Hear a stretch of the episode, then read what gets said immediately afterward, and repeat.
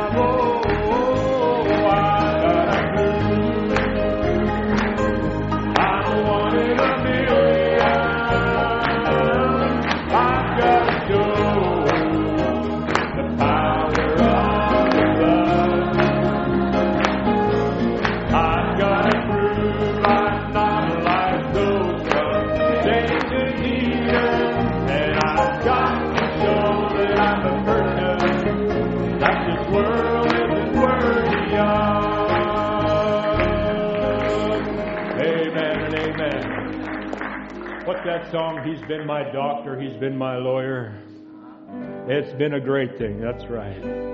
It was a great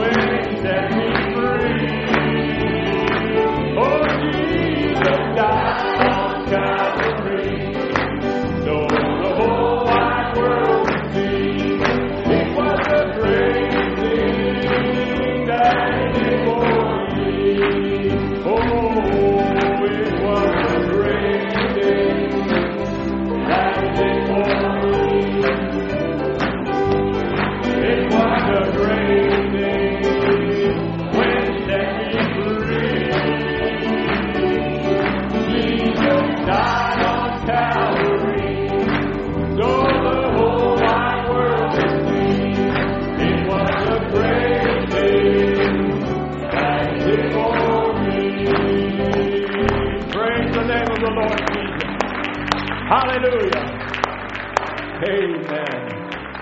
Amen. I stand in awe within the presence of the Lord. I stand in awe within the presence of the Lord, in whom the wisdom of the ages lies, for whom the subside, the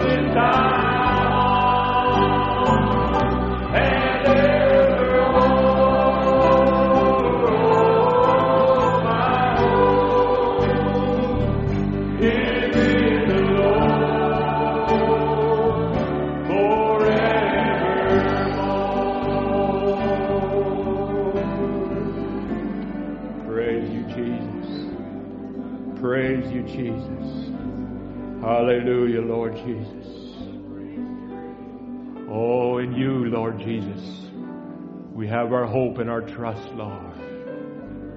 Thank you, Lord Jesus. As we go to prayer tonight, maybe we can just sing that little chorus, Pass Me Not, O Gentle Savior. Pass me not, O gentle Savior.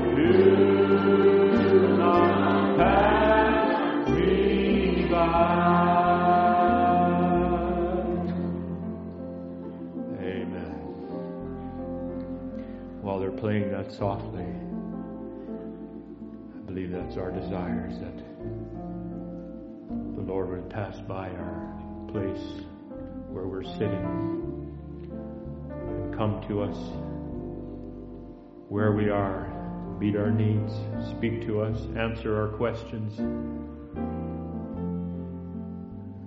deal with our lives. Amen.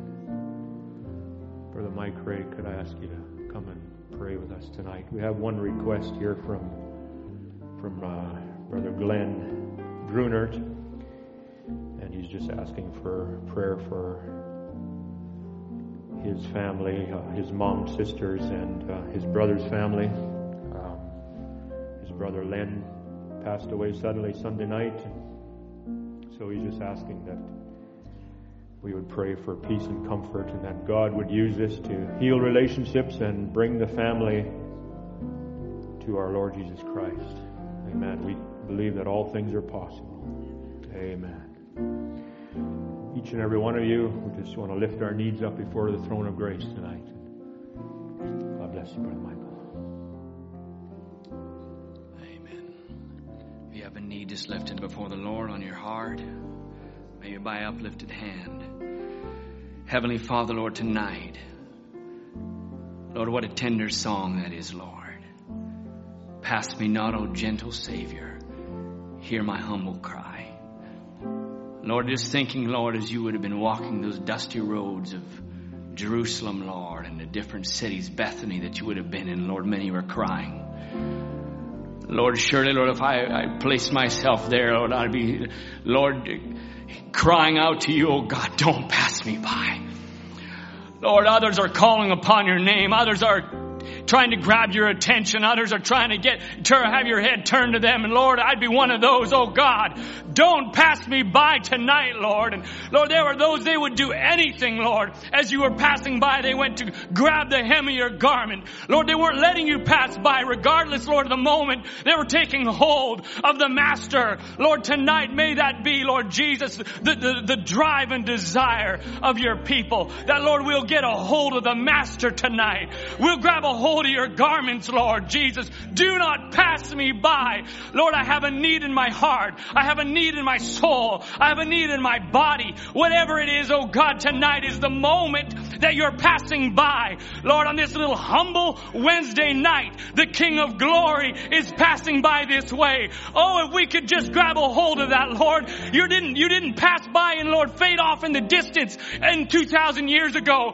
but you went into a grave and then you rose, Lord, on the third day. Lord, so that you'll pass by this Wednesday. You'll pass by these pews tonight, Lord, by the preaching of your word and in the worship and the atmosphere, oh God. Lord, you know who's in attendance tonight. You know whose souls are found wanting right now, oh God. You know whose bodies are in need. But Lord, we pray, Lord, that you are the healer. You are Jehovah Rapha. You are the Jehovah the old. Jesus Christ of the new. So Lord, we lay hold of you tonight, Lord Jesus, by faith as we sang the song, My Hope. Lord, it's not just a I hope so gospel. This is not just a I hope so, but Lord, it's a faith driven hope. Lord, we know in whom we have believe it, oh God. As Brother Jean or posted a quote today. Lord, it's routine, Lord, for you when we see you move so much and we can have our trust in you for so long. It's routine to see you move, oh God. Not in a, not in a negative way, but Lord, our faith can anchor because our God hears and answers our prayer. So Lord, we call on you tonight, Lord. Go to Brother Glenn's family. Lord, be that, be uh, his God as he's held on to you, you all these years and they're in need of you, Lord. Lord, would you come, Lord Jesus, to their family. Comfort them, Lord. Meet the need in the grieving times, Lord, the sorrowful times. Bring the family together, oh God. Lord, he's, he's, the Gruners have put your trust on you year after year after year. Oh God, one more time. Pour in the salve, Lord. Oh Lord, that service was even in balm of Gilead. Pour in the balm, oh God. Lord, into their family, Lord, these times we pray. Lord, we dedicate this night. We consecrate it to you tonight, Lord. That you would have your perfect will, your perfect way. Take Brother Tim, oh God, as he's laid before you and Lord, pondered and thought and prayed. What is it, Lord? What's the mind of Christ tonight? What do the sheep need tonight? What are you desiring, oh God? I, I know, Lord Jesus, the burden, Lord, that comes, Lord, bringing the word. And Lord Jesus, take him in your hand, anoint him for service, oh God, and we'll pull, Lord Jesus, out of him, Lord, what we need from the gift you've deposited, we pray. Bless this service in Jesus Christ's name. Amen. Brother Mike, you want to make that announcement for young people? You can have your seats. As you're having your seats, Amen. We're just just quickly that uh, there's young people's on Friday at seven o'clock uh, for all the young people. Um, that's going to be a broad paintbrush. I won't. Uh, I'm not putting a, number there, so I'll just leave it at that. And it's going to be in the school, uh, at the, on, in the school in the devotion room. So if you're coming to the church and you come into the doors and there's nobody there, well, you'll see cars, but we're over across the way there. All right. So at seven o'clock tomorrow, uh, Friday night, we'll started our young peoples this year, and and uh, Brother Josue, want to welcome you tonight. God bless you, Brother David Mayer, Brother Josue Mayer here, all the way from France. Amen. Welcome. You've been here for a few days. Amen. Hope you enjoy the last few. It goes by too quick. Just like that. Amen. Amen. God bless you.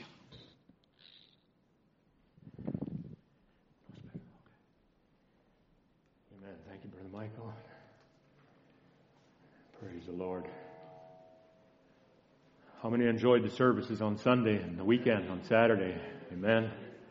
I just wanted to comment and commend on you, Brother Tom. I really enjoyed that service Sunday, and and uh, what really jumped out at me was the uh, the Beer-lahai-roi, the the well, and I've just been pondering that and thinking about that, and and it's just wonderful that thinking about how our God is that great and inexhaustible fountain.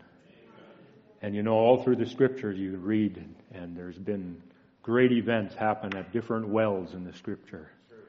All, all through the Old Testament, and um, you know, even Brother Branham used that um, that event that Jesus met a woman at the well. He used that so many times, and I just believe that it's just speaking to us that we can come to the well. And so, with that, I have a song that I've been singing in my heart for a long, long time. We haven't sang that here probably forever but um, you all know it. I know you do. It's called The Well of Grace. And apparently, Sister Linda and Brother Ken, way back in the day, they sang a quartet. And um, so, help me out. I keep coming back to the well of grace. Great is the power, sweet is the taste. Whenever temptations and trials I face, I keep coming back to the well. Oh, I keep coming back to the well of grace. Great is the power, sweet is the taste. Whenever temptations and trials I face, I keep coming back to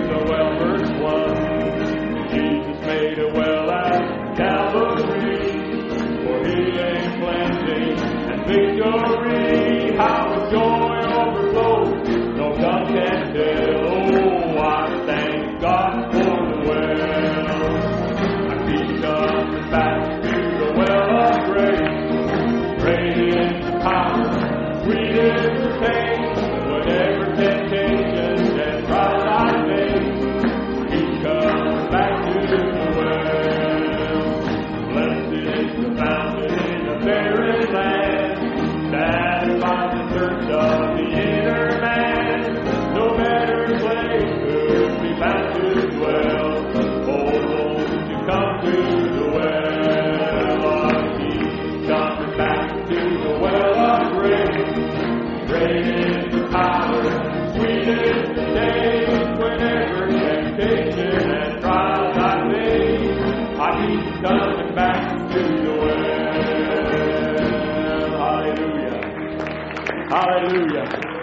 Glory. I love it. I love it. I love it. I love it. I love it how the Lord Jesus is so faithful. Oh my. Before we even knew him, he already loved us. And he had already provided for us. What a great well of grace and mercy. Amen. Praise the Lord. Hallelujah. Well, we'll invite Brother Tim to come and let's sing this little song. When I think about the Lord, it makes me want to shout hallelujah. Key of F. When I think about the Lord, how He saved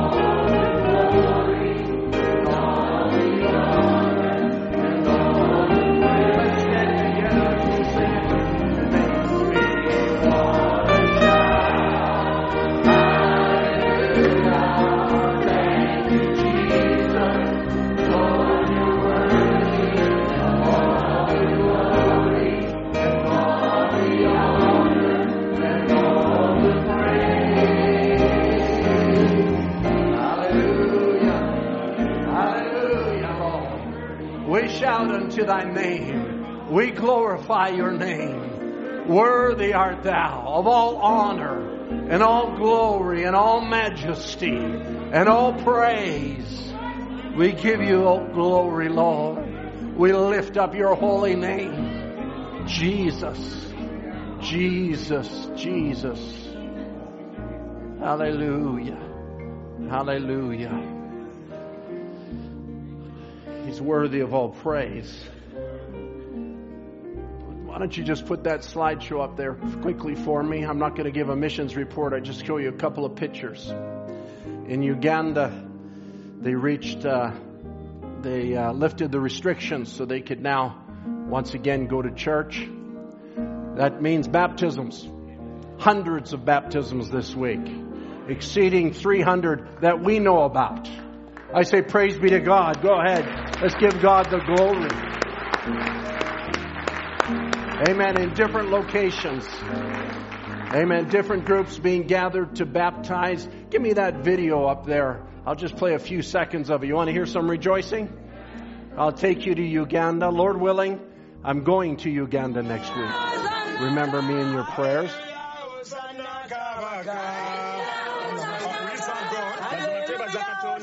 for this wonderful moment,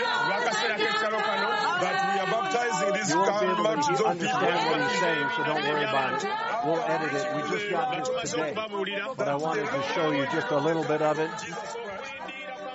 Upon the Bible, in the book of uh, Acts chapter 3, mu kitabo ky'ebikola tumesula yokusatu uh, verse 19, onyolo kumi n'omwenda up to 23, Amen. mpaka ku Thank lwali mu you. You esatu can that put that Jesus down. is seated there. Amen. The line goes on and on. This is a three and a half minute video as he's walking down the line, testifying of what God's doing in Uganda. Amen. All they got to do is lift the restrictions a little bit, and the people are heading to the waters of baptism. Amen. Many of these people have been in churches most, if not all, of their lives, but they hadn't been taught the truth. Acts 2, that you must repent and be baptized in the name of Jesus Christ and you shall receive the gift of the Holy Spirit. But now the truth has come by their way and they've forsaken their old systems and said, we will take the word over our system. Amen. So God is doing marvelous things there in Uganda and as I already said, Lord willing, we'll be leaving for Uganda next Thursday. Remember us in prayer. I say us because I, I will be taking a young man. And uh, so remember, Brother Michael, I told him I'm going to send him out to the hinterlands and he's going to preach. And so uh, I'm sure he'll be a blessing over there. Amen? And so uh, we just uh, trust that God will have his way, have some thoughts. And they've been pulling for a long time and seems like the window is open enough that we can uh, make the journey and we trust that God will make it a blessing. So we covet your prayers. Let's take our Bibles and turn together to the book of 1 Samuel chapter 14.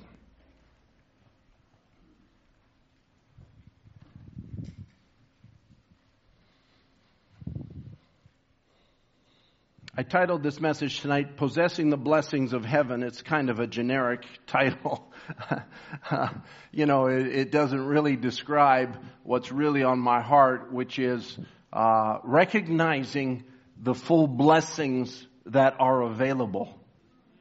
You know, when you recognize the blessings that are available, as we sang that song, it makes me want to shout. You know, it makes us want to rejoice when you realize the time and the season that you are in, because if you're not recognizing of what God has done in this day, that if God has not opened your eyes to that, then you're in danger of approaching God in the wrong way. You see, like the Syrophoenician woman, she approached him in the wrong way. But when, she, when God helped her to see the right approach, then she got her request and we want to live our lives in the light of the hour that we're living in, not in the light of another day, nor in the message of another day. God sends His message to every age.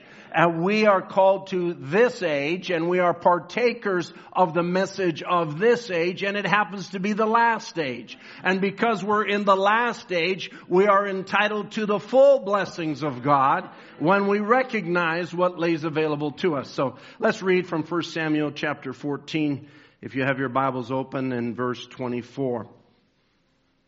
And the men of Israel were distressed that day for Saul had adjured the people and said, saying, Cursed be the man that eateth any food until evening, that I may be avenged on mine enemies. So none of the people tasted any food. And all they of the land came to a wood, and there was honey upon the ground. And when the people were come to the wood, behold, the honey dropped, but no man put his hand to his mouth, for the people feared the oath.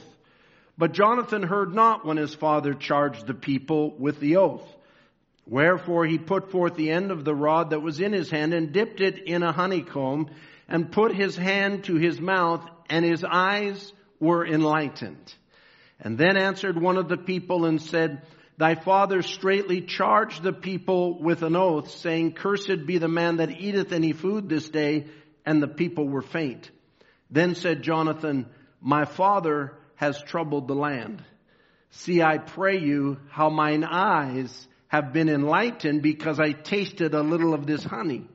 How much more if haply the people had eaten freely today of the spoil of their enemies which they found, for had there not been now a much greater slaughter among the Philistines. Let's just bow our heads together in a word of prayer. Heavenly Father, Lord, your word is full of truth from beginning to the end, O God. Lord, it's all profitable. It's all for our encouragement, Lord. As we might quote this scripture, it's all for the enlightenment of our eyes. Lord, that we might partake of it and receive strength for the day that we are living in. Lord, as we're gathered together this evening on a Wednesday night, we just want to come together in the right attitude and approach you, Lord, in the way of worship and appreciation for what you have done, what you are doing, and what you are going to do. Not missing any part of it and not being distracted by one part to look to another part, Lord. Father, we just come and commit ourselves into your hands now. You are the word that discerns every thought and intent of every heart. And so, Lord, as the minister stands here, it doesn't matter who the minister is. What matters is the eternal word, Lord. We don't want the words of a man. We want you to come and anoint your book to us afresh, Lord. As that book lays open before us now, we ask that you just come and deliver the power of it into our lives that we might set to flight the armies of the aliens, the enemies, oh God. We pray as we commit it to you now for a few moments on this Wednesday night service in Jesus Christ's name. Amen. Amen. You may have your seats.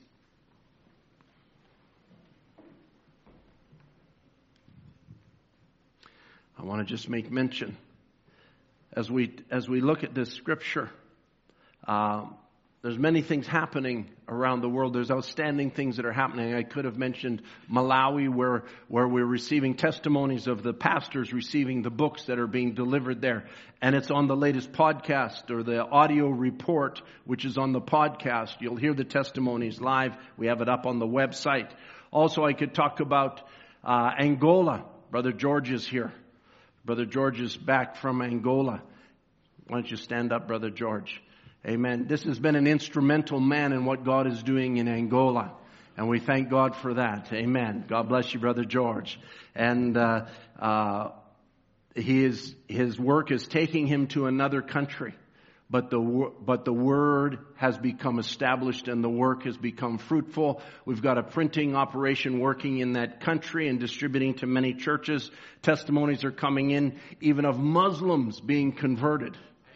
Muslims coming into the library to take message books and then being uh, directed to the local churches where they're becoming established in the Word. We praise God for that.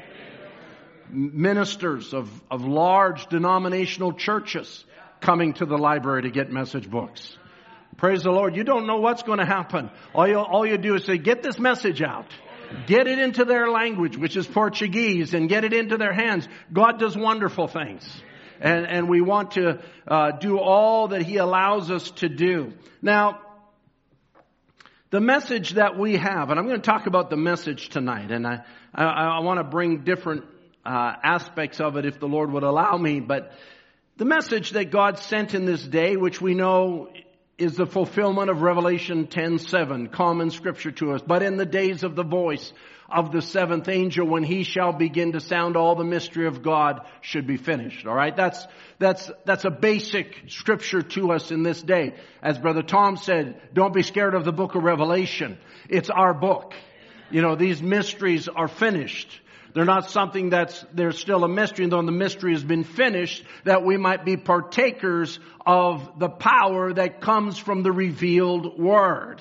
And so now it, this message did not come, although we say the mysteries are finished, the message did not come to give us all the answers. That's not the purpose. The message come to give us Christ. Every message of every age is the preaching of Christ. It all points back to Calvary. The atonement that was made, the price that was paid for a purpose that the sons and daughters of God might come to their position that they always were in the mind of God. We were in His thoughts before the foundation of the world. We were written on the book before the foundation of the world. God knows His own. Amen. You did not seek God. God sought you. He knew you would come in this age. He sent the message for you to quicken you to who you are in the book. And when you see who you are in the book, you see Christ. Because it's our relationship to the Lord Jesus Christ. I was, I was talking to some, uh, some young men and, uh, how that I was describing how, how the Jews were blinded that that uh, God might gather, that Christ might take a bride out of the Gentiles for himself. It's a, a common scripture. And I said to these young men, uh, I'll, I'll, maybe look at who, who will I look at tonight? I don't know. Uh, I was thinking of having all the married men stand up, but that's okay. I won't do that. Uh, but you know, how many married men were looking back now to the time where you were getting your wife? How many of you would look back and say, I gladly laid my family aside to get my wife? Come on. How many would say that? If you don't, you're in trouble. I'll tell you what. Because that's what Christ did. He laid his brethren aside he was a type of, Joseph was a type of Christ, set, laid aside the brethren that he might get a Gentile bride. He blinded the Jews, the brethren, that he might obtain a Gentile bride. That was the purpose that was in the mind of God. The, the Jews are not the bride, the Gentiles are the bride, the Jews are the brethren, and so he had a purpose in all of that, and so I would say, and I don't really want to single anybody out, but how many in this, uh, in this uh, church that are single, any of you young brothers that are single, that would willingly say, if God gives me a bride, I don't care what my family thinks.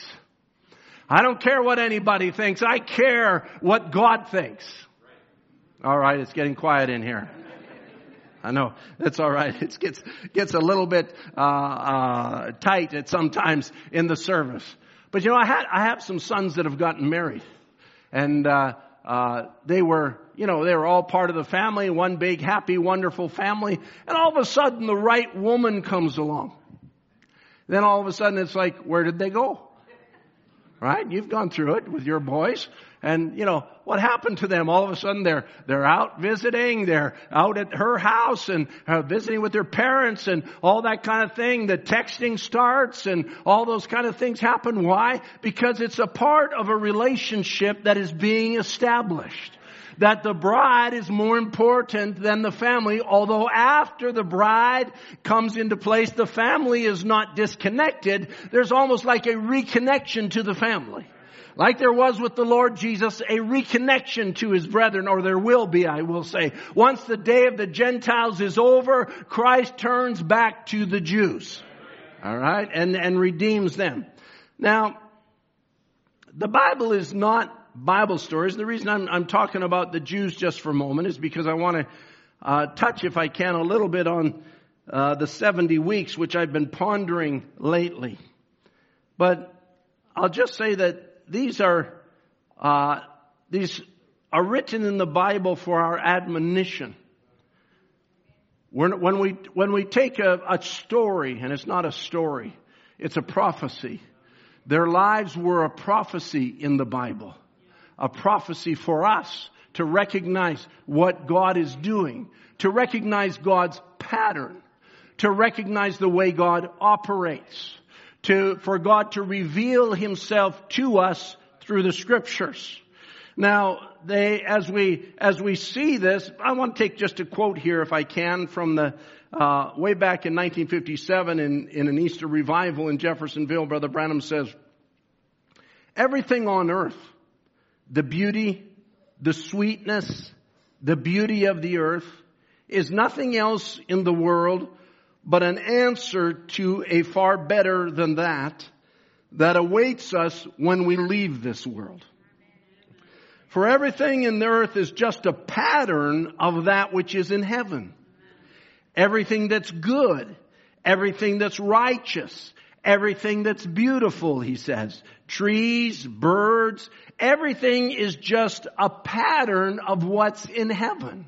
That's why you'll see preachers get up and, and they'll take examples from animal life. They'll take example from the stars. They'll take example from botany life. They'll take example. Why? Because it's a reflection of, of, something that's greater. God has, has put his pattern in the earth. And Brother Branham goes on, he says, our own life is just a pattern. It's just a shadow and not the real thing. It's the negative side. But it takes death to develop the picture to put us back in the theophany we come from. Then in the resurrection, we come in His likeness, a resurrected body. He says, what a beautiful, not only beautiful, but it is a real solemn truth of God's eternal word that will be like Him. That doesn't thrill your heart. This isn't all there is. This world that we have, this life that we have, the struggles that we have. Brother Branham says in another place, he says, when you see a man struggle for life, when you see someone in the hospital struggling for life, he says that's just a representation that there's somewhere where there's no struggle for life. Amen. When you see a tree suffering or an animal dying or something, he says that's just reflecting that where there's a land where the trees never die. There's a land where the animals are never dead. You know, all of those things. There's a land where it's just life eternal. There's a land of the greatness of the power of God and all of His economy. Now, in the scripture that we read, we, we narrow it down now to Israel is a certain time in their economy or a certain time in their, in their walk with God. They're, they're, uh, they're living as far as Israelites in the day. They're, they know the circumstances that are around them. There's enemies. There's battles. There's, there's troubles. God promised them the land, but their struggles to possess the land. But if they really knew where they were living, they were right on the verge of full possession of the land. All right, because you know God has, has put Israel in a uh, in a certain cycle. And I want to say it this way. Uh, Israel went into the land under Joshua, and that was a culmination of a promise. But in the time of Daniel, and maybe I'm jumping around a little bit, I knew I would be, and I, I struggled to get my thoughts in order today, but uh, we just trust the Lord will make a blessing to you. Are you still with me tonight? All right. I know it's Wednesday night. And so I won't keep you long. But, you know, when the angel spoke to Daniel, I think in chapter 9, and said to Daniel after he had prayed for understanding and the angel Gabriel came and, and, uh, said, you know, I was delayed and, but the angel Michael came to help me and I got through now and I think it was 21 days and they got through and, and, uh, he says, I've come to give you understanding and he says, he's given him understanding about his people Israel. He says, 70 weeks are determined upon thy people and upon thy holy city to finish the transgression, to make an end of sins, to make reconciliation for iniquity, to bring in everlasting righteousness, and to seal up the vision and prophecy, and to anoint the most holy. Now, we're not preaching on Daniel's 70 weeks here. But, uh, but what I want to bring your attention to is Daniel has prayed for understanding, and now the angel is saying, I've come to share with you, there's a lot that you don't understand. I've come to share with you, and this is a prophet of God. This is a man that sees visions. This is a man who God gives answers to. And now he's come to give Daniel the message for Israel that he might share with them exactly what they need to know. And the first thing he says is 70 weeks are determined upon thy people. Now, I just want to take that for a moment. God deals with Israel in a cycle. And if you actually go back throughout the, all the way back to the time of Abraham, you find the 70 weeks repeating itself, which is 70 weeks in the Bible refers to each week was seven days, which each day represented a year. So 70 weeks represented 490 years. Okay. So now, if we go back to the time of Abraham and start there, in God's dealing with Abraham, then from Abraham to the time of the Exodus is about 70 weeks. From the time of the Exodus to David is 70 weeks. All right. And from the time of David to captivity or Babylon is 70 weeks. And then the angel's explaining now from the time of the, the order to restore the temple, which is the going out of captivity to the time of the Messiah is 70 weeks. All right. You with me so far? All right. So I'm just showing you a cycle here that takes place because it points out certain events in their history in their, in their walk with God, in their experience that are very important events. We know God calling Abraham out of Ur was a great event. Because not only was Israel tied there, we're tied there. Amen? And so it's God's grace covenant with Abraham that becomes established for his redemptive purpose both in Israel and in the Gentiles. And now is, uh, let me just read it the way that Brother Branham talks about the grace covenant. I love reading about, I love listening to, I love, uh, the greatness of God's unconditional covenant with Abraham. And so he, as he shares it with Abraham, let me just read it the way Brother Branham says it. He says, Abraham, I just love to speak of Abraham because it was Abraham to whom the covenant was made. The promise was made to Abraham, and not only to Abraham, but to his seed after him. Not to his seeds, but because he had many sons, but only to one seed, which came through Isaac. Through Isaac came Christ. And we, being dead in Christ, take on Abraham's seed and are heirs according to the promise. Hallelujah. So we're identified in Abraham's covenant because it's not seed natural, it's a seed which is Christ, and all who are in Christ become Abraham's seed by faith. He says, you have Abraham's seed when you have the Holy Ghost. That's right. It was through that promise. And now the promise wasn't made or give to you by your own goodness. It was God's election and calling that brought you to it. Can you say amen to that? It's God's election and calling that brought you to it. Nothing you ever done to merit it. You never sought after God. God sought after you and give it to you on the basis of sovereign grace. Nothing in the world that you could do, nothing you could do about it. Why is there nothing we could do about it? Because my name was already written there. It was written there before I was born. So it has nothing to do with what I did or didn't do here, and ra- rather what I do or do not do here is, is based on the eternal calling, the deep calling and the deep responding that leads me to His righteousness. Amen. It's God's election and predestination to the believer, and because God knows all things and his foreknowledge leads us into these things. Another place, Brother Branham also refers to it. He says, I believe God sets examples. He saved Abraham unconditional. He made a covenant with man and man always breaks his covenants, but man has always tried to find some way to save himself. Try to save himself. You, you know, when you see, when you hear people uh, talk about, well, I believe God is a good God. He's trying to save himself.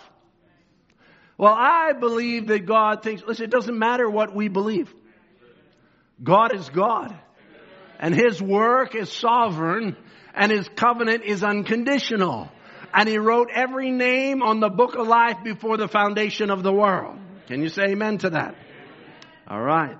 So He says, it comes from a strain in the Garden of Eden when man realized that he had sinned. He tried to make himself a religion, a covering. And the word religion means covering. And Adam and Eve sewed fig leaves together and made themselves a religion. And since then, It's been a strain of man down through the age trying to do something to save himself. You might be here tonight unsaved. I don't know. I haven't looked throughout the congregation to see if we got any visitors. I'm sure there's visitors here, but, but nevertheless, you, you might be saved. You might not be saved. Young people, you might not be saved. It's not based on you trying to get saved. It's based on God sending His Word to you and quickening you by His Word. Listen, people can pray for you, and we do pray for people. We do pray for God by His Spirit to move upon people, and He does that. But if the Spirit moving upon them does not quicken His Word within them, it's not salvation. Salvation is sovereignly the territory of the Lord. Salvation is of the Lord, the scripture says. But he hears the prayers of his people that says, Lord, deal with my son. Lord, deal with my daughter. Lord, deal, I believe they're part of you. I believe they're yours, Lord. That might be revealed to you, but it still takes God. It's not us, I, I, don't want to say this in the wrong way. We can't pray anybody in, but we can pray them into an atmosphere. And in that atmosphere, God will quicken them and make them alive and quicken His Word to them. And then it's eternal. Because once that seed is quickened, and I think Brother Michael preached on it, sealed until the day of your redemption. It's a quickening not just for a season, but you're sealed until the day of your redemption. It's over. It's a finished work. It's a sealing of God. Hallelujah. We love that. But man has tried. So Brother Branham says the strain of man down through the age trying to do something to save himself. But you're saved by grace, election. God's foreknowledge, predestination, foreordination. Those are, you know, those are words that people don't like in, in this age. You know, there's a lot of nobody's going to tell me what to do in this age. Nobody's going to tell me whether I'm in or I'm not in. I'm going to come in if I want to come in. Sorry, it doesn't work like that. You're going to come in because God called you. You're going to come in because He knew you before the foundation of the world. You were in His thoughts. And I love, I love that somebody brought it up recently. I love the fact that in His thoughts, the morning stars sang together and the sons of God shouted for joy. What was he talking about there? He's talking about those that come to the revelation or the quickening of the word within them to show them that they're in Christ. It creates a shouting. Amen. It creates a rejoicing. When you see yourself in Jesus Christ, you have something to shout about. When you see yourself in the land, you have something to shout about. When you see yourself possessing, it's a great victory. Hallelujah. It's a rejoicing. So Brother Branham says, Paul tells the church at Ephesus that God predestinated us in Christ before the foundation of the world. Think of it. Predestinated us in Christ before the foundation of the world. What are we worried about then? Get away from the worry. We're just the happiest creatures you could ever see. Hallelujah. All you gotta do is say, the word came by my way and quickened me. I can't get away from it. You could, you know, uh, that's what Brother Murphy tells the story of the brother in prison. And, and they're not allowed Bibles and certainly not allowed any message material or anything like that. They're just in prison by themselves. But the bro- the word was quickened in the brother. And he's standing in a line, uh, going back from the work that they're doing and a, man in front of him, he doesn't know him, but he's standing like this with his hands behind his back and the man looks at him and he's got a book in his hands. And the cover of the book says Holy Bible. And he just starts to weep. Why? Because he has been quickened to that word. That is my everything. Listen, you take the Bible away from him, take the message away from him, take the church away from him. All he has to see is the cover of a Bible. Hallelujah. He begins, something begins to move his emotions. That's what my whole life is about.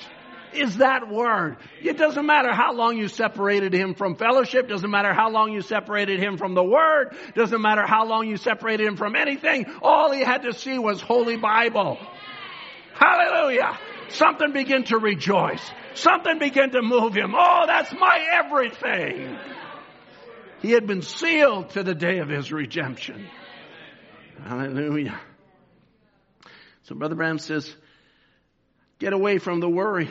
We're just the happiest creatures you could ever see.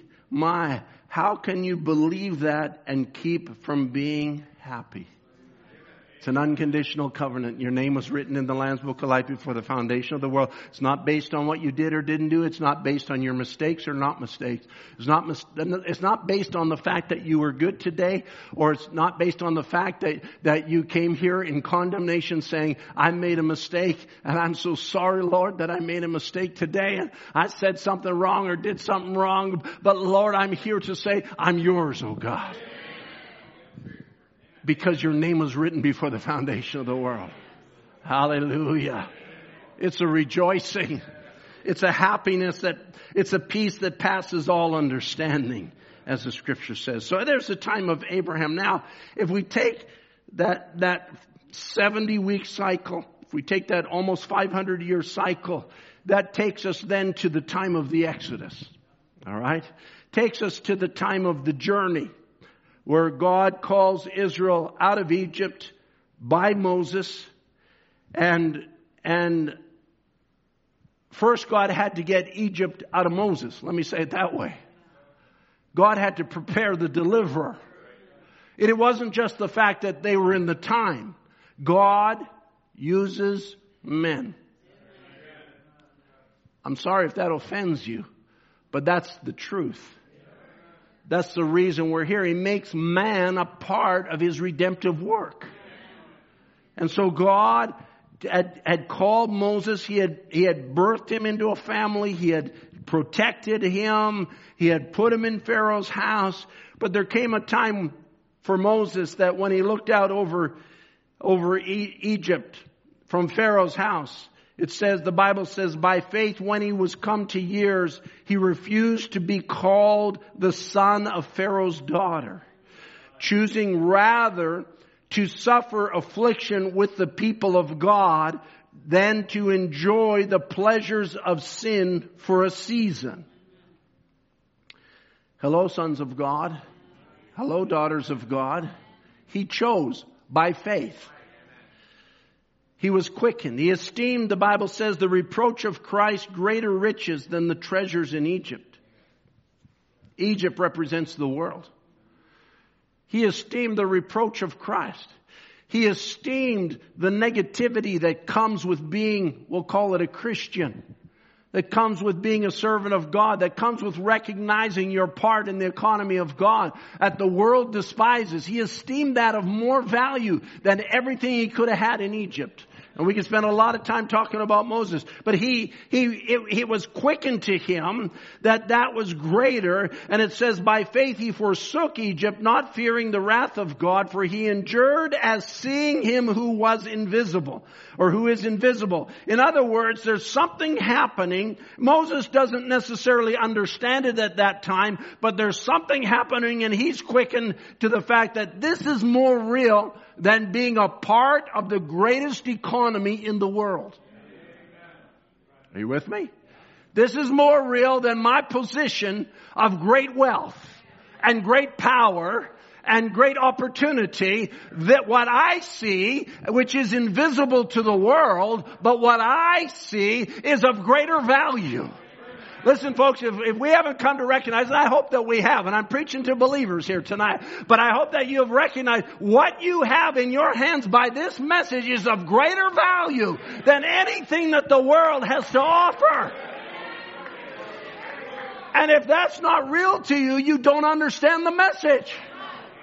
If that's not real to you, you're missing out. You say, oh, well, I'm pursuing this or I'm pursuing that or I'm going to be this or I'm going to be that. You might be something in this world, but even if you attain the greatest position in this world, you will have missed out on your greatest opportunity. It all lays in the revealed word. This world will pass away and very soon. This world will fail and very soon. This place will burn and very soon. It will be given over to total destruction and that very soon. But there is a people that have been called by a message that will be raptured out of this world. Before the first bomb falls, she'll be taken out of here. And she's going to something that she is now in possession of. We are in possession of it now, though we might not be there, but it is our possession. Okay? Now I'm, I'm saying it in this reason because Moses, as he, as he was catching this, he maybe didn't see at the beginning, well, he recognized that he was the deliverer because it was preached to him from a child but he didn't maybe recognize what all that meant.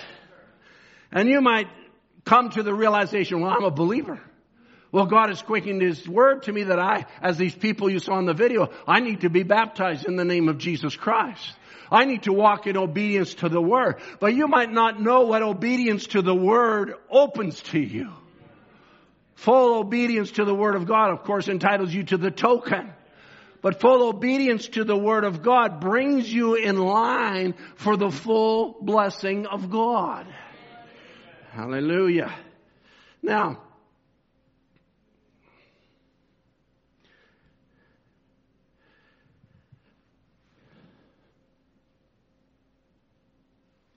I think my watch is wrong. It can't be quarter to nine. That's impossible. Where did the last half hour go? I'm sorry. I, I got lost in eternity there. My goodness. All right. So Moses come to this place. I'm going to have to skip over, obviously, some things here. And Moses come to this real, but that was the season now of the journey. That was the season now of the Exodus. And, I, am saying this now because I want you to see something. Moses realized it, and I'm part of it. Brother Tom preached on the ex- Exodus in the harvest on Sunday, and we rejoiced in that.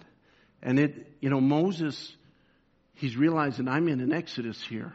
But the, what was the Exodus? It was the fulfillment of the promise to Abraham. Is that right? What was the promise to Abraham? I give your children this land. Look to the north, south, east, and west. Your children will possess this land. And Moses began to preach to them, it's a land flowing with milk and honey. It's, it's a land where, where there are many blessings and it operates differently. And I've already touched on this, but it's a different type of blessing than what you had in Egypt. It's a different type of blessing than what you have in the world. Alright? The world is by your own labor. Egypt, he said, you watered the land by your own feet. But the promised land, I water it from heaven according to your walk with me. And Moses began to lay that word in as he was the lawgiver and began to lay that word in with the people. This is a land of promise. This is a land of possession. This is a land of your inheritance. We will go in and possess the land. And then we know God took Moses off the scene and took Israel in by Joshua and they go in and possess the land. And I, will just summarize it quickly and say how that God dealt with Joshua and Joshua stood up in his elderly years and he says, now we've come into the land but there remains much land to possess. Or in other words, there remains many blessings you're not in possession of yet. But you're in the land. You've crossed over Jordan, which represented the new birth. You've come into the land but there's much more that God has for you. If you'll just serve God, if you'll just be serious with God and you'll just watch over Him. And then somebody recently preached on Gideon and showed how that they had, they had, uh, lived good and then they had not lived so good. And so the enemies came in to afflict them. And then they, they, God sent a deliverer and then God, and then they lived good with God for a season and then they lived poorly. But there was coming a season. What was the season? From the time of the Exodus, it's now another 70 weeks. And that is the time now of David and Solomon where God is going to bring Israel to the full possession of the land and the full blessing that laid in there because in Solomon he was going to represent Christ to show that under the reign of Solomon they were going to have like a millennium. peace on every hand, nobody at war with them, possessing the land, the great mind of God revealed through a gift, and now they just lay hold of all of their possessions. That was to come. Now I said all that to say this. Saul was almost there in the time of Saul. They were almost come to that cycle. They were almost come to that place. But Saul now was, was looking at, at, at, his own little battles that he was going through, and so many of us get clouded by that. Oh Lord, help me to drive this home. We get clouded, we get, we get weighted down, might be a better word, by the struggle we're having this week. Amen? By the struggle we're having at this stage of life. By the struggle that we're having, doesn't matter whether you're a teenager, you're going through teenage struggles. How many of you older people been there? Some of you don't remember. All right. But we all went through those teenage battles. And it's a battle. It's a battle. But your name's written on the book. Hallelujah. You'll make it through the battle because God has a cycle for your life and He's bringing you into the full inheritance. It's a struggle. You might say, well, you might just be, be married and maybe you're going through the struggles of early married life and, and the early parts of financial instability and the struggles to make ends meet and, and, and the different struggles that come with early married life. Don't worry. You'll make it. God has the answers because He's got the full blessing for you. Or if we could realize we are in, as Brother Tom said, the time of harvest. The time of harvest is the Feast of Tabernacles. The Feast of Tabernacles is the Feast of Rejoicing. The Feast of Tabernacles is rejoicing over what God has given you. And God has taken us out of Egypt and put us in the land. Not only that, we've come to the end of seven church ages, or we've come to the end of the cycle where the fullness of the blessing is upon the bride of Jesus Christ. It's laying right there in the Word. It's available to you. It's not something you gotta, you know, Saul thought it was still struggle. Fast, pray, fast. I gotta go back to that quote, which you find in recognizing your day and its message. Listen, if you want to study it, I was sharing this with some brothers. I said, now go to Feast of Trumpets, where Brother Branham lays out the Feast of Pentecost, the Feast of Tabernacles, and then in the fe- the next week he lays out the the recognizing your day and its message, and it's in there that he says they don't recognize the awakening of the bride. See, they're looking at it. Oh, we're going to have a victory. We're going to have a revival. I want to tell you something. The bride is having a revival. It's not we're going to have, we are having. And it's not about numbers.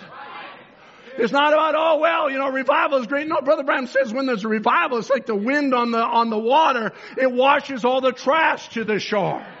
Amen. That's what God's doing. He's cleaning out His church. He's quickening our lives. He's bringing us closer to Him. He's revealing Himself for the fullness of the blessing lays in the land. There was old Saul, which represented denominational ideas, trying to tell the people, listen, don't eat, just fast. Cause if we're gonna conquer the enemy, we gotta be serious and we gotta fast, we gotta do this. But along comes Jonathan who didn't hear that and he's walking in the land and it's a land, Moses said, flowing with what?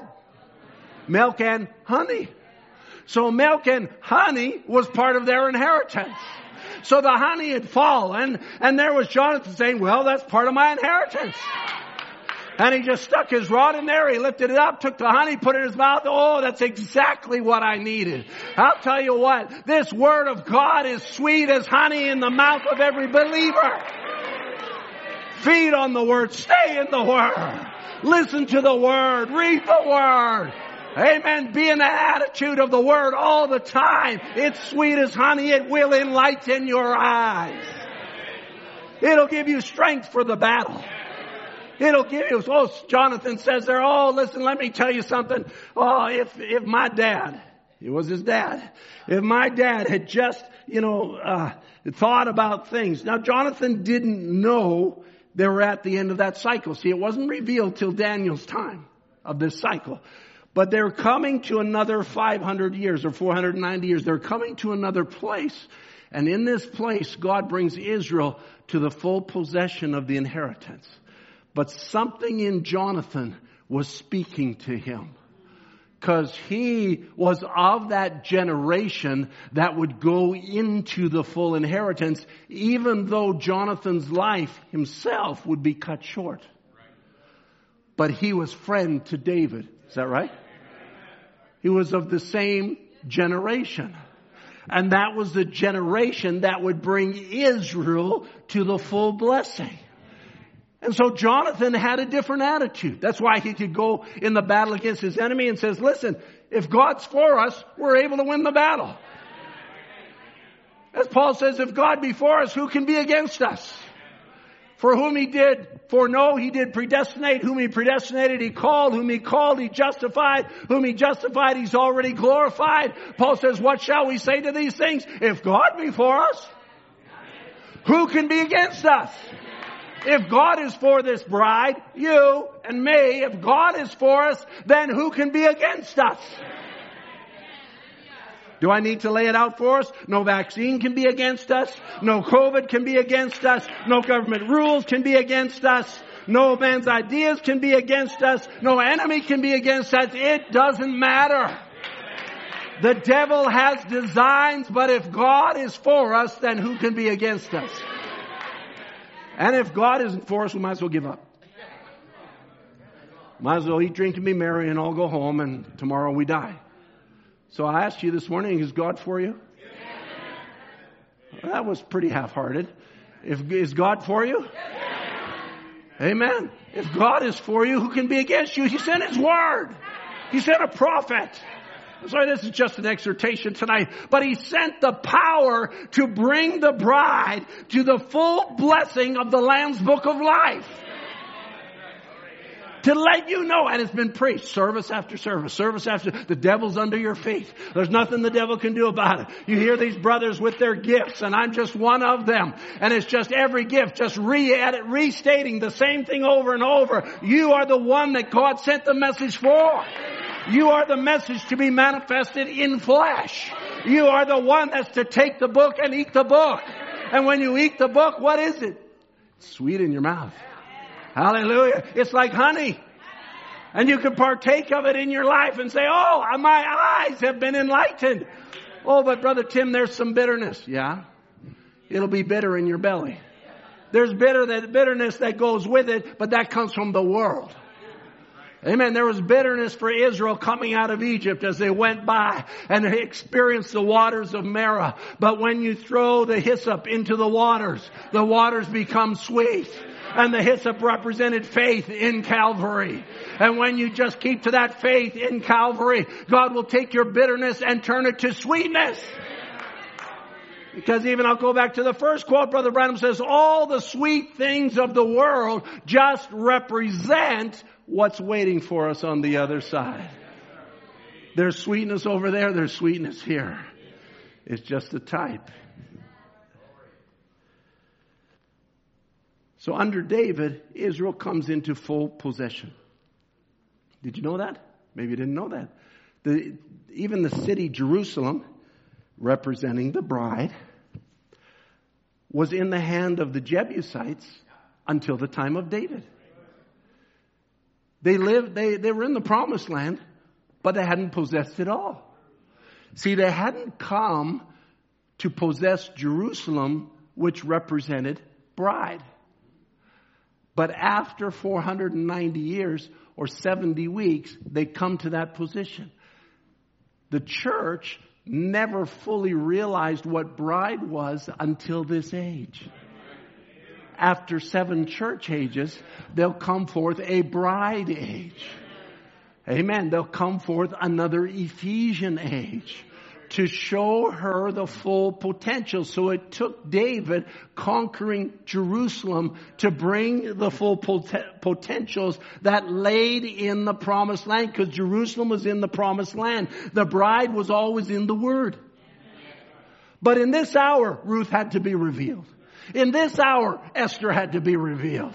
In this hour, the type of the church as the bride of Jesus Christ, the invisible union between the heavenly bridegroom and the earthly bride, now it had to be revealed. Why? Because there was a potential always laying in the word. But in the days of the voice of the seventh angel, when he shall begin to sound, at the end of the seventh church age, this people will enter into the full revelation of what God had in his mind in redemption.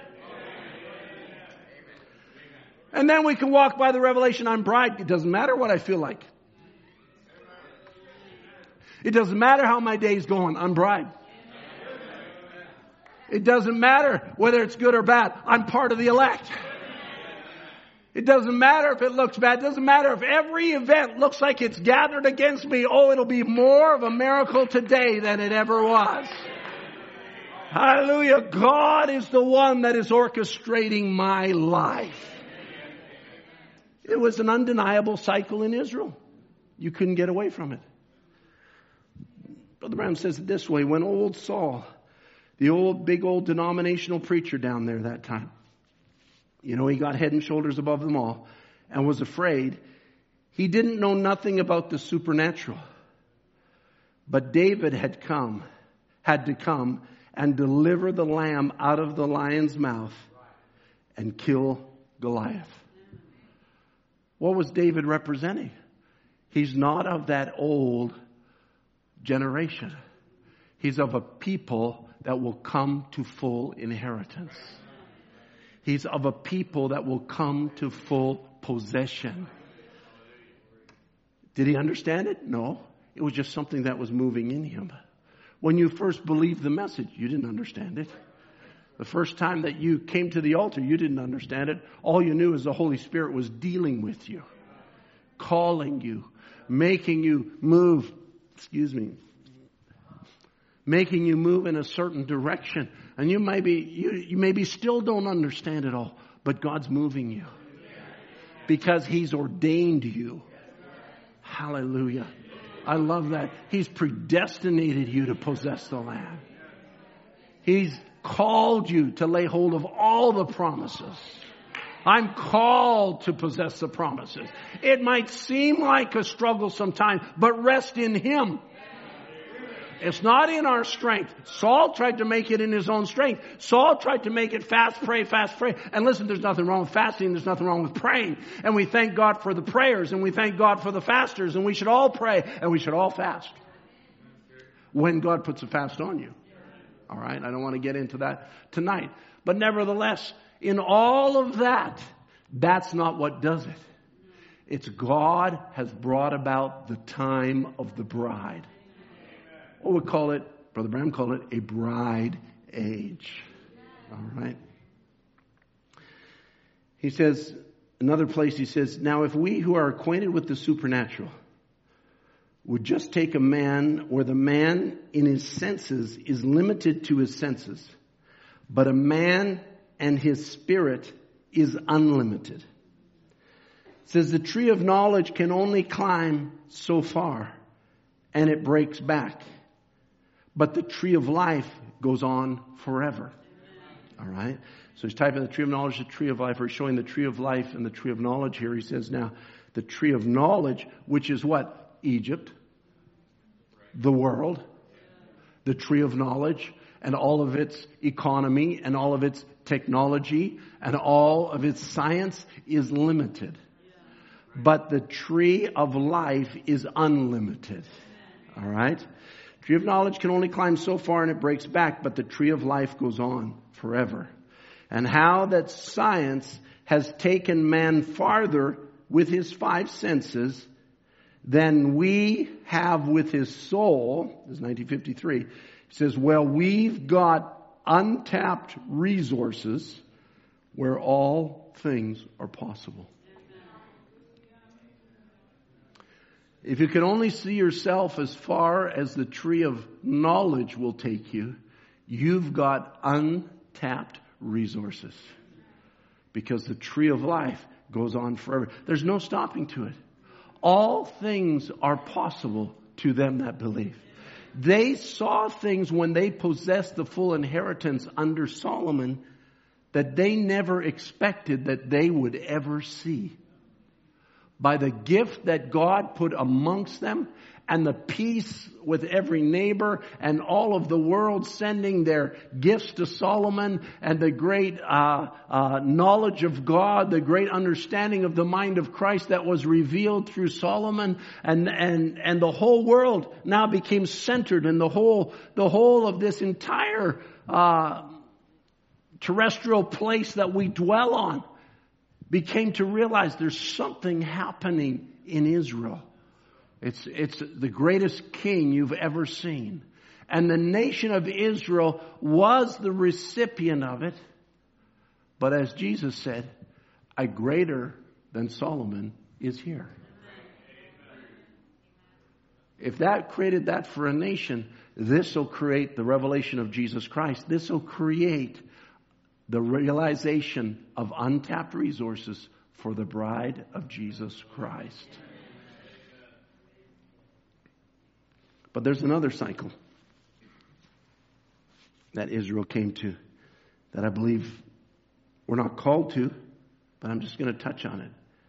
And that was the cycle of captivity. Another 490 years. And they had gone through their kings and they had made their mistakes. And they had turned away from God.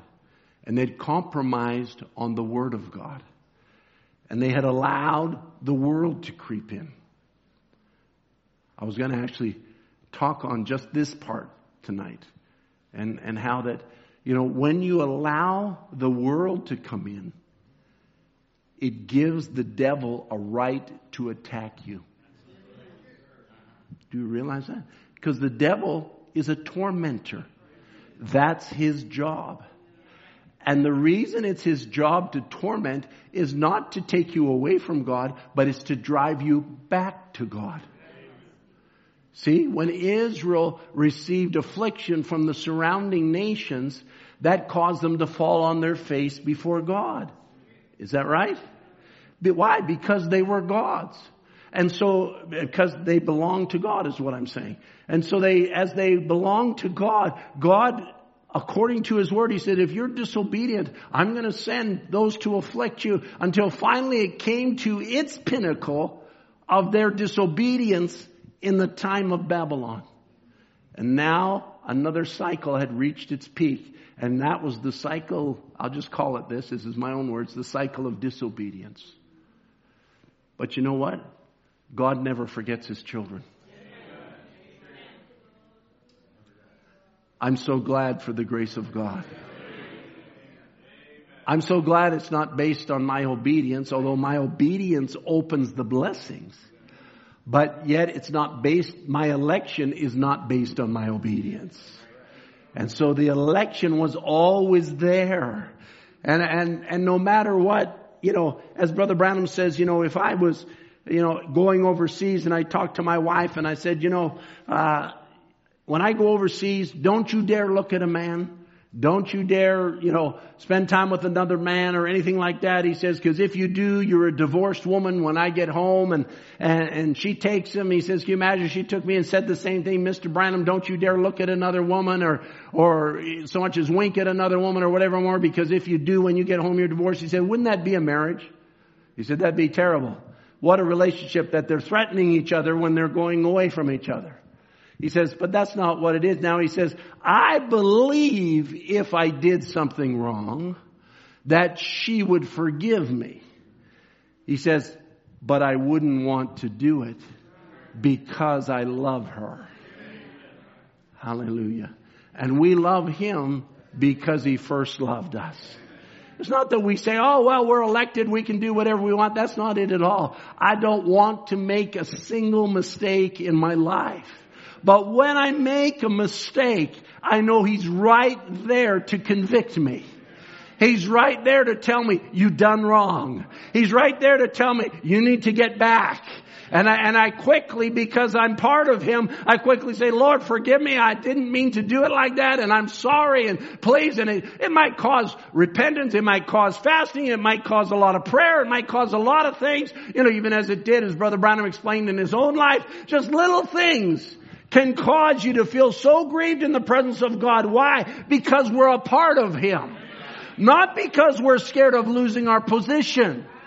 Not because we're scared he's going to write us off and put us away. That's not it. Even though he put Israel away for his, for a season, he's coming back to them very soon to redeem them in the tribulation time. The 144,000. Hallelujah. And I'm over time. The church went through the seven church ages. And the problem that happened with the church of going into the dark ages and, and becoming, uh, the bride tree becoming eaten down, as the scripture says, was because of one thing. He says they lost their first love. That's all. Stay with the first love. Stay in love with Jesus Christ. One thing will make you love Him more. Stay in the Word. The more you're in the Word, you can't help but love Christ. Because the Word is Him revealed. And you can't, you know, we could say the word is him, but sometimes people don't understand that statement and, and they don't understand the statement. The word bled for you because it was the word that became flesh and the word went to Calvary and the word bled for you and the word was put on the page so that when you read that page, you're not just reading about the word, you're reading the word.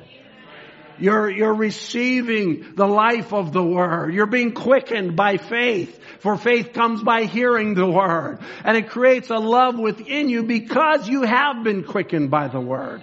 And the Holy Ghost in the believer feeds on the Word of God. And Brother Branham says in the church age book, I just go through this and then we'll close. He says it has become, it had become relaxed about in the Ephesian age. Already the age was backsliding. It had left its first love. The tiny seed planted in that Ephesus age would one day grow in the spirit of error until all the foul birds of the air would roost in its branches. He's talking about the error that was sown in the church as they left their first love for the Word of God that allowed error to take root. Don't relax. Don't let the devil plant an error in your life. It's been ministered on a lot lately. Because if you allow your love for the Word to wane and begin to take on other thoughts and other spirits and other ideas and other things that sound enticing and other entertainments and other things, quickly, that's what the devil wants because now he has an avenue into your life. Just like he had an avenue into the church as they relaxed. He says, and that grew into the most offensive mystery Babylon in the book of Revelation. He says, so inoffensive to human reason that that little plant would appear to the new Eve, the new church, that again she would be deceived by Satan. The Ephesian age had represented to her the opportunity for God's best. Let me read that again. The Ephesian age had presented to her the opportunity for God's best. For, and for a while she prevailed and then relaxed. And in the unguarded moment, Satan planted the seed of complete ruination. And the church went into the ground. But God said, I will restore. And God said, there'll be another Ephesian age. There'll be another people that come to the maturity of the Word. They'll come to a people that recognize that this has brought the church fully out of men's ideas, creeds, and dogmas of man, and I am a part of it. I am quickened by it. Oh, my goodness, I, I just should read just a little bit further here.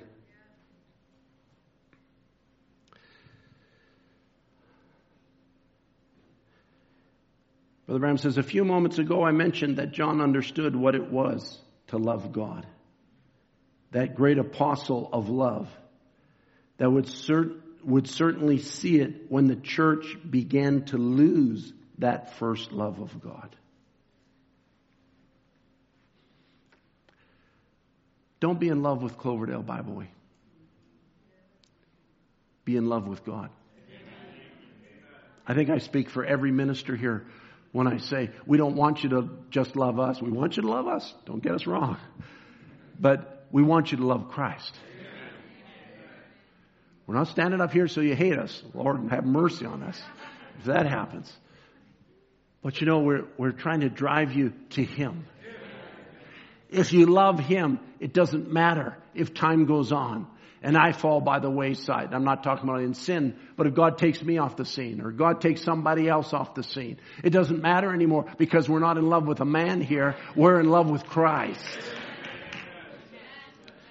I started a church up in Dawson Creek. It became the church in Grande Prairie. Grounded the people in the Word for one reason, not knowing that there would be a time that I would leave there. But the church would go on because they weren't in love with a man. They were in love with Jesus Christ. They didn't know they, that Brother Tim would ever be called away to do something else. But yet God saw to it that He allowed me to ground them in the Word of God to take them to the fullness of the realization of who they are in Christ. That no matter what happened, oh, there might be one drift away this way and one drift away that way. That always happens. But yet in the midst of it all, the group goes on.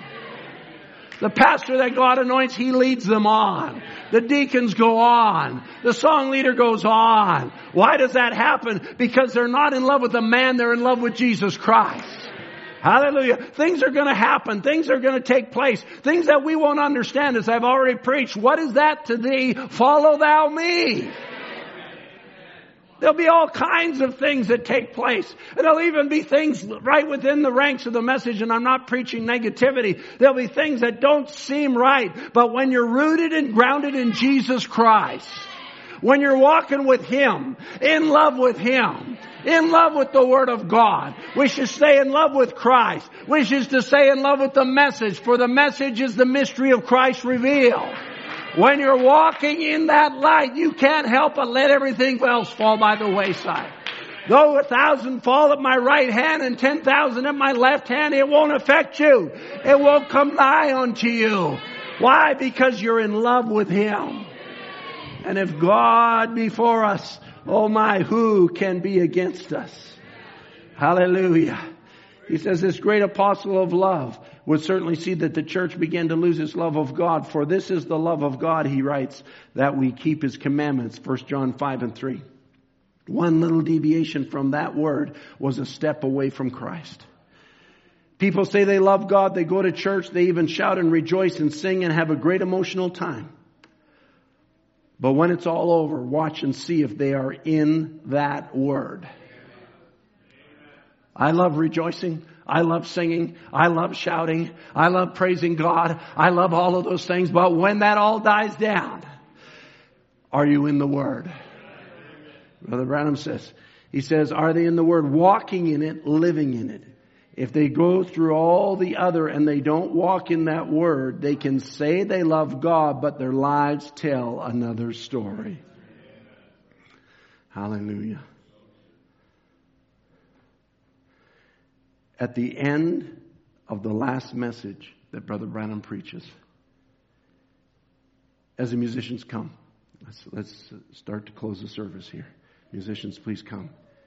He says in the message leadership, he says, Oh, think today that hearts are becoming stony, filled with the world, indifferent, church members, lukewarm, like that rich young ruler, and don't know that the great Holy Spirit is standing knocking at the door of this Laodicean age. Now, I want to say that to say this. Don't become hardened even. And listen, I want to just say this exactly right. The Lord will help me. We love the Word. We are here because of the Word being revealed to us. You've come to church to receive more of the Word. I recognize that. And so we have not come to play church. We have not come just to hear a thought even though we pray that the thought of God comes across the pulpit and, and, and drives a flame of fire right into our souls. That's our desire in every service. May God anoint the minister to just rekindle the flame within our soul because we love. And what is the rekindling of the flame? It's a rekindling of the love relationship with Jesus Christ. It's not fanaticism. It's not, um, what is the word? Puritanism. It's not some kind of fanatical holiness. It's love with Jesus Christ. We believe in holiness. We believe in all those things, but it's all based on being in love with Him. Brother Branham makes a statement in this quote. I just want to read it. It just blew my mind when I read it. I'm sure I've read it before, but when I read it yesterday, it just, I don't know, blowing my mind is the right way. But he says, and the Spirit speaking through this brother a few moments ago, I'll take that stony heart out of you and give you a heart of flesh tender towards God. Then he says, look at how it's become now. And this is a warning now. This statement, you won't figure it out. I can't figure it out. He says, just an intellectual emotion.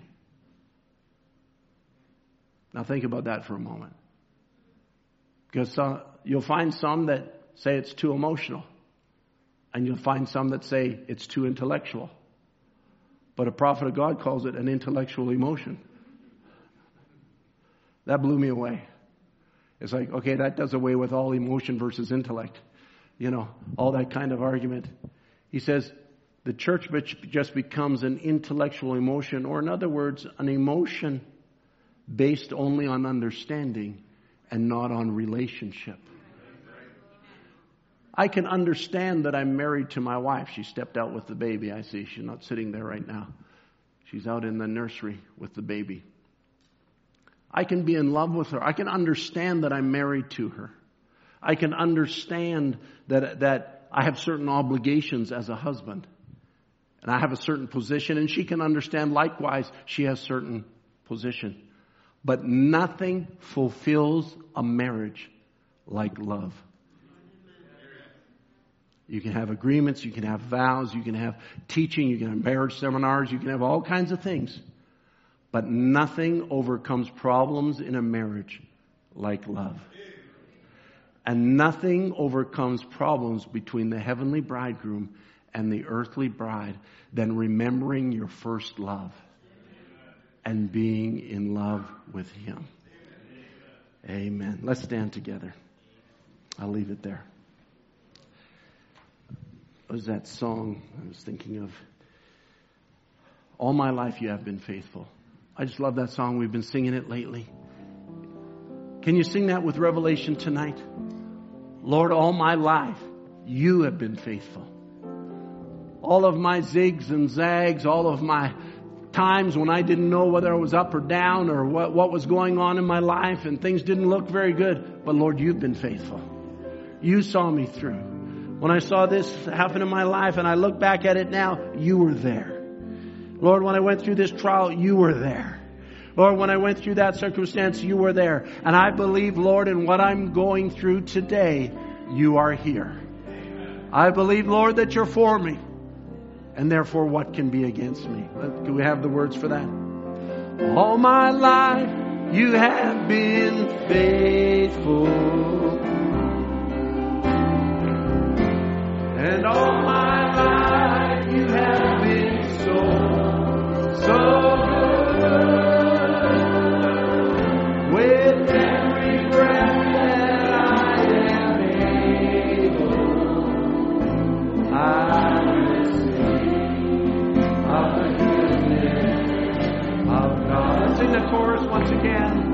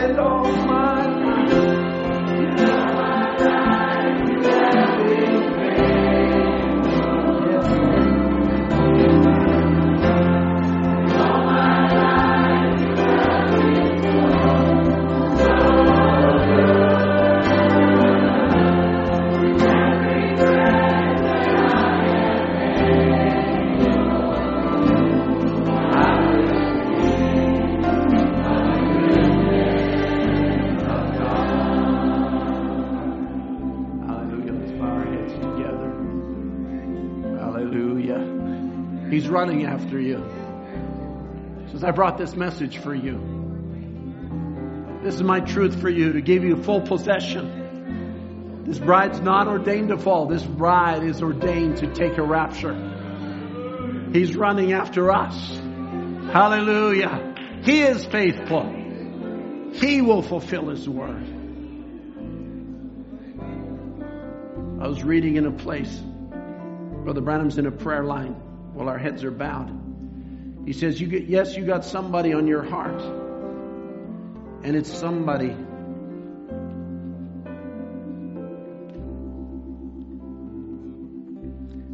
It's somebody that's been a Christian. He says, You're the mother of a dope addict girl that was healed of dope, healed of dope taking in my meetings. Her name is Helena. She was a dancer or something like that. And the girl, that girl is getting weak, getting away from God. And she's on your heart to pray for her. That's thus saith the Lord. He said, That is true. All right, come here. In the name of Jesus Christ, bring that child back. And heal this mother for the glory of, of God. Amen. Don't you doubt. It will be all right. Father,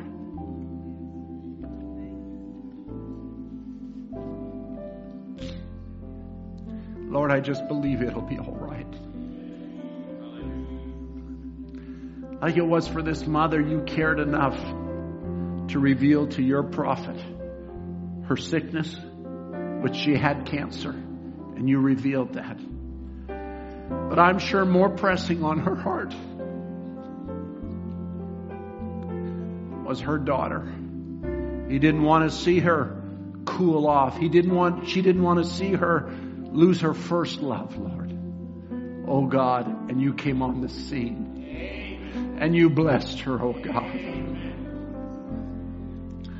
We love you, Lord. Lord, we have loved ones. We don't want to see them cool off. If they have cooled off, we want to see them come back, oh God. We believe you're the same yesterday, today, and forever. There might be daughters, there might be sons. There might be loved ones, whatever it is, Lord. We just want to let you know we love you and we believe you. We believe you're running after us. We believe you have everything in control. We believe your word is true. And Lord, that it has quickened us to the full inheritance in this hour. Lord, we love you. We just want to commit ourselves afresh to you on this Wednesday night, Lord. We want to say that from the bottom of our hearts, Lord, we love you. Let every distraction of Egypt fall by the wayside. Let every distraction of possessing the land fall by the wayside. Lord, you have come to give us full possession. You have taken the book. You have, you have redeemed it that we might have our full inheritance. And Lord, we believe you. That's our place in your economy. And so, Lord, take the word tonight as maybe scattered as it was. May you just take it and anchor it into the people's hearts, Lord. Lord, I thank you that it's not based upon the teacher's ability to teach, but it's based upon the Holy Spirit power to quicken it and reveal it in every life. And Lord, we commit it into your hands and ask now you just go with each one. May you bless each one. May your word strengthen each one, Lord. May the power of your resurrection be evident in each and every life, we pray. We give ourselves unreservedly to you. In Jesus Christ's name. Amen. B flat, please. My Jesus, my Savior, Lord, there is none like you. All of my days, I wonders of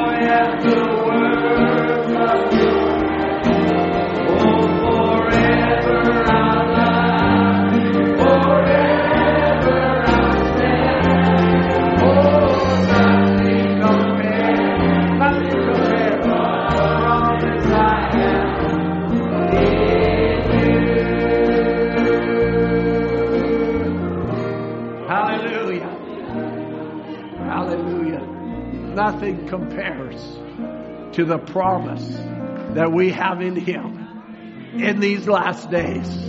What a promise. What a message. What a mighty move of God. Oh, Lord, we could sing all night.